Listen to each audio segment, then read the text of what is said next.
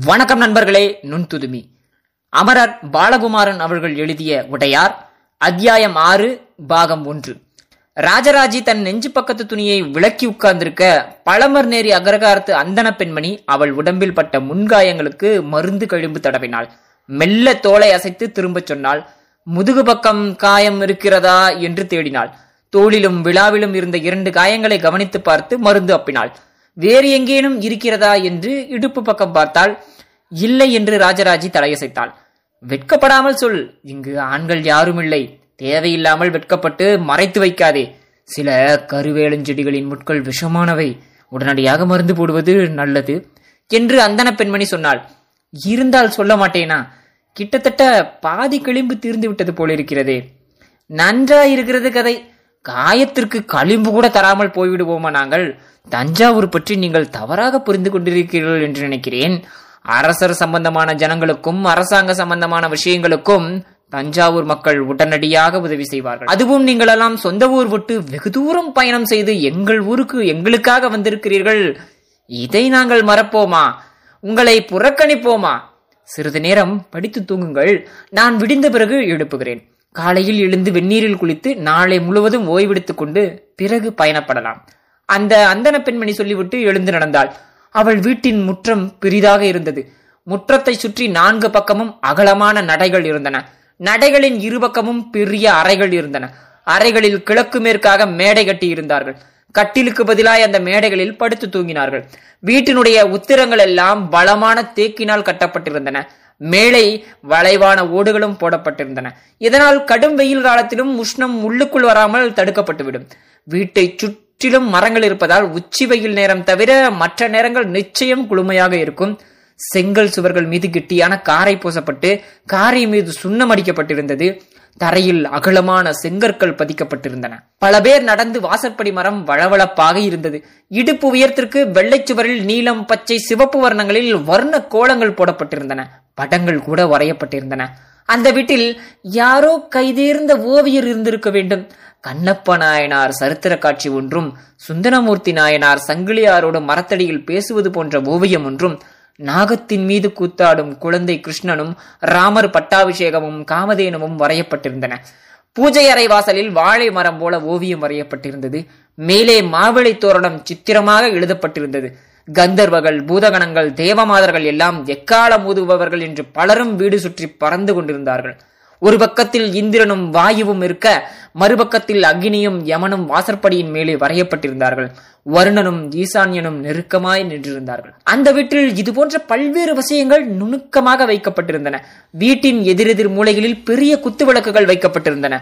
அவைகள் ஏற்றப்பட்டிருந்தன. அதனால் வீடு முழுவதும் வெளிச்சம் பரவி இருந்தது தூண்களில் தலைக்கு மேலே அகல் விளக்குகள் வைக்கும் மாடம் இருந்தது. அங்கும் அகல் விளக்குகள் ஏற்றப்பட்டதால் கூரை பக்கமும் வெளிச்சமாக இருந்தது. உள்பக்க ஓடுகளுக்கு சுண்ணம் அடித்திருந்ததால் அந்த வெண்மையில் வெளிச்சம் பட்டு தரையை முழுவதும் பரவி இருந்தது இருட்டிலிருந்து அந்த வீட்டுக்குள் நுழையும் பொழுது வீடே ஜெகஜோதியாய் இருப்பது போல் தோற்றமளித்தது. வீட்டின் உத்தரக்கட்டைகளில் காய்ந்த நெற்கதிர்கள் கற்றையாய் தொங்கின. நடுமுற்றத்தில் வெயில்படும் இடத்தில் மார்புயர மாடம் அமைத்து அதில் அடர்த்தியாய் துளசி வளர்த்திருந்தார்கள். அருகே விளக்கு வைத்திருந்தார்கள். அந்த மாடத்திலும் படங்கள் வளர்ந்திருந்தார்கள். நீர் ஓடும் வருண மூலையில் முல்லை கொடி வளர்த்திருந்தார்கள். வெளியிலிருந்து உள்ளே நுழையும் போது அந்த முற்றத்தில் பெரிய பித்தளை பாத்திரம் வைத்து சொம்பு வைத்திருந்தார்கள். வந்தவர்கள் முற்றத்தில் இறங்கி கால் கழுவி கொண்டு அப்படியே நடந்து எதிர்பக்கம் படியேறலாம். படியேறினால் அங்கு கயிற்று கொடிகள் தொங்கின அதில் துணிகள் உலர்த்தப்பட்டிருந்தன.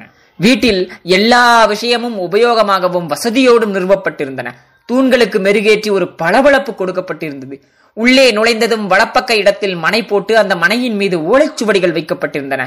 பெரிதாய் சூரிய சந்திரர் படம் எழுதி அதற்கு மேல் ஓம் என்ற சமஸ்கிருத எழுது எழுதப்பட்டிருந்தது. அநேகமாய் அது வகுப்பறையாக இருக்கலாம். இடது பக்க நடையில் பெண்கள் அமர்வதற்கான இடம் போல் இருக்கிறது அங்கே பாதி தூரத்திற்கு திரைச்சீலை இழுத்து போடும் வண்ணம் ஒரு அமைப்பு செய்திருந்தார்கள். வேண்டாத போது திரைச்சீலையை நெருக்கி தூணோடு கட்டிவிட்டார்கள். தேவரடியார்கள் வந்து தங்கியிருப்பதால் இப்போது திரைச்சீலை போடப்பட்டிருக்கிறது. திரைச்சீலைக்கு பின் தலைக்கு மனைப்பலகை வைத்து பெண்கள் தூங்கிக் கொண்டிருந்தார்கள். அதற்கு நேர் எதிர் மூலையில் மணல் போட்டு உயரமான பானைகள் வைக்கப்பட்டு அவைகள் மூடி வைக்கப்பட்டிருந்தன. நீண்ட கைப்பிடியுள்ள நீர் மொள்ளும் பாத்திரம் ஒன்றும் மேலேயே வைக்கப்பட்டிருந்தது. நிறைய மந்தார இலைகளும் வாழை இலை சருகுகளும் அங்கு கட்டுக்கட்டாய் வைக்கப்பட்டிருந்தன. இன்னொரு மூலையில் சிறிய விறகு சுள்ளிகளும் ஈரமில்லாத நன்கு உலர்ந்த வரட்டிகளும் கூடையிலிடப்பட்டு மேலே மூங்கில் தட்டுகளால் மூடப்பட்டிருந்தன. வாசற்படிக்கு நேரெதிரே இன்னொரு படி. அந்த படியின் வழியாக சமையல் அறைக்கும் சமையலறை வழியாக கொல்லைப்புறத்துக்கும் போய்விட முடியும். இங்கிருந்து பார்த்தாலே கொல்லைப்புறத்தின் விளக்குழி தெரிகிறது. கொல்லைப்புறத்தில் வேட்டிகளும் புடவைகளும் மேல் துண்டுகளும் உலர்த்தப்பட்டிருந்ததையும் இங்கிருந்தே பார்க்க முடிந்தது. வீட்டு வாசலுக்கு அகலமான மரக்கதவும் நிலைப்படியில் கஜலட்சுமி உருவமும் இரண்டு பக்கம் கந்தர்வகள் அன்னப்பச்சி குத்துவிளக்கு என்று மங்கள சின்னங்கள் செதுக்கப்பட்டிருந்தன. கதவு குமிழ்களில் தந்த உருளைகள் பொருத்தப்பட்டிருந்தன. கதவு கப்பால் இரண்டு பக்கமும் மூன்று மூன்று தூண்களோடு கூடிய அகலமான திண்ணைகள். திண்ணை தூண்களின் மேல் பக்கம் பித்தளையால் பட்டை போடப்பட்டிருந்தது. திண்ணையில் வழிப்போக்கர்கள் சிலர் உறங்கிக் கொண்டிருந்தார்கள். என்ன? ஏதோ காணாததை காண்பது போல் எங்கள் வீட்டை சுற்றி சுற்றி பார்க்கிறாயே! அந்தன பெண்மணி கேட்டாள் இல்லை காஞ்சி மாநகரம் ஒரு நாகரிகமான இடம்தான். ஆனால் இவ்வளவு நறுவிசாக வீடு வைத்துக் கொள்வதை நான் பார்த்ததே இல்லையே. வீடு முழுவதும் வெள்ளையடித்து இடுப்பு உயரத்துக்கு படங்கள் எழுத வேண்டுமென்று எப்படி தோன்றியது என்று வியந்து கொண்டிருக்கிறேன். தூண்களுக்கு பித்தளை பட்டைகள் போடுவதை இப்பொழுதுதான் பார்க்கிறேன். எங்கள் பக்கமும் குருவிகளுக்காக கதிர் கட்டுவது உண்டு. ஆனால் நீங்கள் நாலா பக்கமும் கதிர் கட்டி இருக்கிறீர்கள் நாலா பக்கமும் குருவிகள் வந்து கொத்த வேண்டும் என்று எதிர்பார்க்கிறீர்கள் போல இருக்கிறது. இதுவும் அழகாகத்தான் இருக்கிறது. முற்றத்தில் முல்லைக்கொடி துளசி மாடம் பின்னால் கொல்லைப்புறம் மேலே வெள்ளை ஓடு எல்லாமே அற்புதமாக இருக்கின்றன. தஞ்சாவூர் நாகரிகத்தின் உச்சாணி இடத்தில் இருப்பது நன்கு தெரிகிறது. ராஜராஜி குரலில் வியப்பு குறையாமல் பேசினாள். இது சாதாரண வீடு. வருமானமும் அதிகமில்லாத வீடு.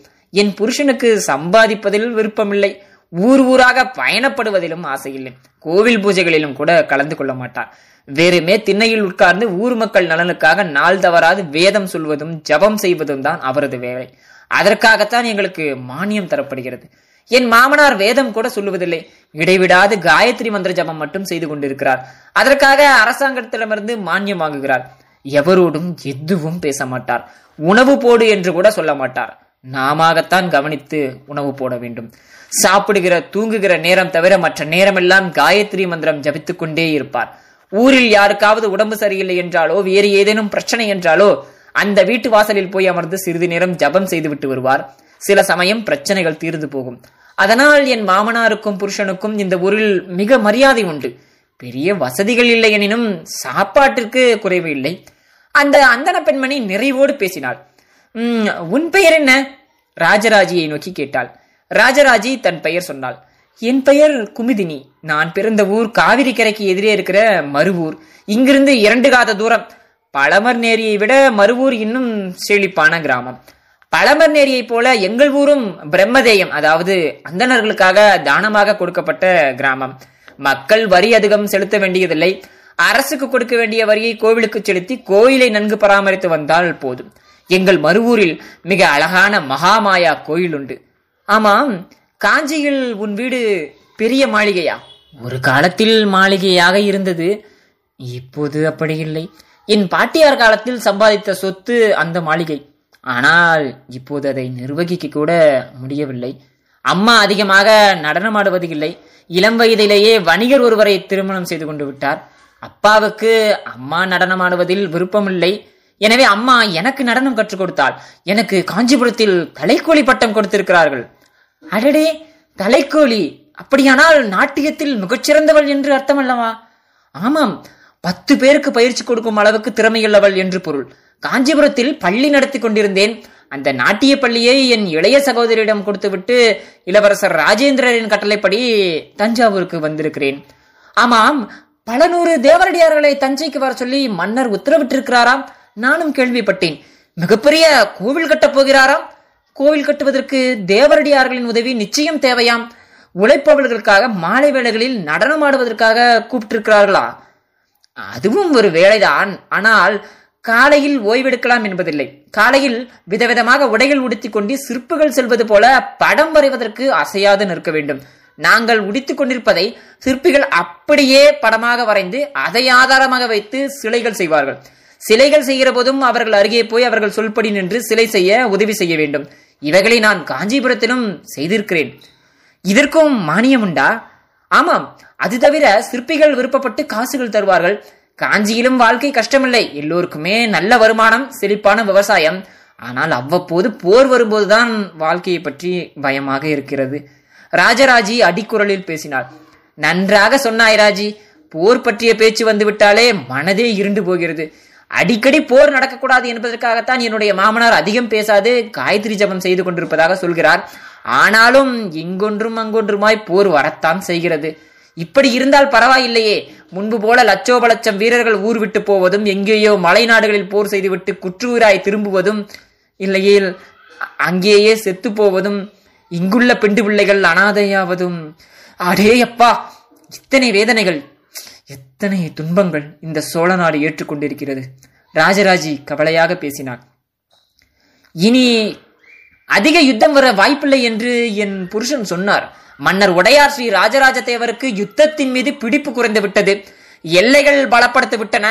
ராஜேந்திர சோழர் மேல்பாடியில் குடியிருக்க வடக்கே மேற்கே எவரும் வந்து நம் தேசத்தை தாக்கப் போவதில்லை. பாண்டிய வளநாட்டில் நம் மந்திரிகள் ஆசாட்சி செய்து கொண்டிருக்க அங்கிருந்தும் தாக்குதல்கள் வராது. சேர தேசத்தவர்கள் அடங்கி வெகு விட்டது அவர்கள் நட்பாகி விட்டார்கள் எனவே சேர தேசமும் பிரச்சனை இல்லை. கடற்பகுதியில் மட்டும் அவ்வப்போது கொள்ளைகள் நடக்கிறதாம். அதற்காக ராஜேந்திரர் கடற்படை தயாரித்துக் கொண்டிருக்கிறாராம். இது மட்டும்தான் இப்போதைக்கு யுத்தம் பற்றிய செய்தி. அந்த அந்தன பெண்மணி மடமடவென ஊர் விஷயங்களை பேசினாள். ராஜராஜி வியந்தாள். பரவாயில்லையே. சோழ தேசத்தில் என்ன நடந்து கொண்டிருக்கிறது என்று மிக தெளிவாக புரிந்து கொண்டிருக்கிறீர்களே. நானாக கேட்டு புரிந்து கொண்டேனா? காதுகளில் விழுந்த செய்தி எல்லாம் எங்களவர் கொஞ்சம் அரசியல் ஈடுபாடு உடையவர் என்பதால் இந்த வீட்டிற்கு வந்து பல பேர் பல தகவல்கள் சொல்வார்கள். எல்லா தகவல்களையும் நான் ஒரு ஓரமாய் நின்று கேட்டுக்கொண்டிருப்பேன் இது தவிர எனக்கு ஞாபக சக்தி சற்று அதிகம். எந்த வருடம் என்ன நடந்தது யார் என்ன செய்தார்கள் என்கிற விவரங்களை நான் மனதில் பதிய வைத்து விடுவதால் என் கணவரே என்னிடம் விஷயங்களை கேட்டு ஞாபகப்படுத்திக் கொள்வார். ஆஹா நீங்கள் பாராட்டப்பட வேண்டிய பெண்மணி. உங்களை பார்த்த போதே நினைத்தேன் நீங்கள் மிகுந்த கெட்டிக்காரி என்று. அதை போலவே இருக்கிறீர்கள்.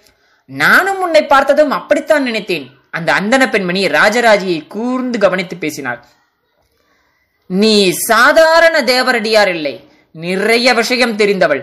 மொழிப்பயிற்சி உள்ளவள். ஒரு வீட்டுக்குள் நுழையும் போதே நாலா பக்கமும் சுற்றி பார்த்து எந்த பக்கம் வழி இருக்கிறது? எந்த பக்கம் வழி இல்லை? என்று தெரிந்து கொண்டுதான் அமைதியாகிறாய். எனவே நீயும் லேசுப்பட்டவள் இல்லை என்பது எனக்கு புரிந்துவிட்டது. அவள் பேச்சுக்கு ராஜராஜி வாய் விட்டு சிரித்தாள் சரி கோவில் எங்கே கட்டப் போகிறார்கள்? தஞ்சையில். தஞ்சை இங்கிருந்து எவ்வளவு தூரம்? இங்கிருந்து அரை காதம் திருக்காட்டுப்பள்ளி. திருக்காட்டுப்பள்ளியிலிருந்து ஒரு காதம் திருவையாறு. திருவையாறிலிருந்து ஒன்றை காதம் தஞ்சாவூர். மொத்தத்தில் மூன்று காத தூரத்தில் தஞ்சாவூர் இருக்கிறது. வழி நன்றாக இருக்குமா? என்ன இப்படி கேட்டு விட்டாய் நீ தஞ்சாவூர் எல்லையை தொட்டாகிவிட்டது என்பது உனக்கு புரியவில்லையா? வழிநெடுக ஆங்காங்கே செழிப்பான கிராமங்கள் வேளாளர் குடியிருப்புகள் வியாபார ஸ்தலங்கள் அக்ரகாரங்கள் கோயிலை சுற்றியுள்ள சில குடியிருப்பு இடங்கள் என்று ஏதாவது வந்து கொண்டே இருக்கும். திருவையாறு கிட்டத்தட்ட ஒரு நகரம் போல. பெரிய கோவில். கோவிலை சுற்றி ராஜ வீதி ராஜ வீதியிலிருந்து கிளை கிளையாய் பிரியும் பல தெருக்கள். ஒவ்வொரு வகுப்பினருக்கும் தனித்தனியே தெருக்கள் வைத்து வீடு கட்டி கொடுக்கப்பட்டிருக்கின்றன. திருவையாறில் கிடைக்காத பொருளே இல்லை. போகும்போது ஐயாரப்பனை தரிசித்து விட்டு போ. அதன் பிறகு என்ன ஊர் வரும்? திருவையாறு தாண்டியவுடன் கருத்தட்டைக்குடி என்ற ஊர் வரும். பிறகு தஞ்சையின் எல்லை ஆரம்பித்து விடும். அகலியை தாண்டி கோட்டை. கோட்டையை தாண்டி உள்ளே போனால் மிகப்பெரிய மாளிகை தெரியும். மாளிகையை சுற்றி நகரம் இருக்கிறது. குதிரைகளும் யானைகளுமாய் ஊர் கலகலப்பாக இருக்கும். கோவிலுக்கான வேலைகள் துவங்கி விட்டார்களா இல்லை இல்லை. அதற்குத்தான் நாள் பார்த்து வைத்திருக்கிறார்கள். போன பௌர்ணமி கூட அரண்மனையில் பூஜை போட்டுவிட்டு முதன் மந்திரி பிரம்மராயரை பார்த்து என் புருஷன் மூன்று நான்கு தேதிகள் சொல்லிவிட்டு வந்தார். ஏதேனும் ஒரு தேதிகள் அஸ்திவாரம் தோன்றலாம் என்று குறித்து கொடுத்திருக்கிறார். கோயில் கட்டாமல் போக எதுவும் வாய்ப்பு இருக்கிறதா? ராஜராஜி கேட்டாள். குமுதினி ராஜராஜியின் கேள்விக்கு திகைத்தாள். கோயில் நிச்சயம் கட்டப்படும் ராஜராஜி வெளியே ஆண் குரல் கேட்டது. மும்முடிச்சோள பிரம்மராயர் வீட்டின் உள்ளே நுழைந்தார்.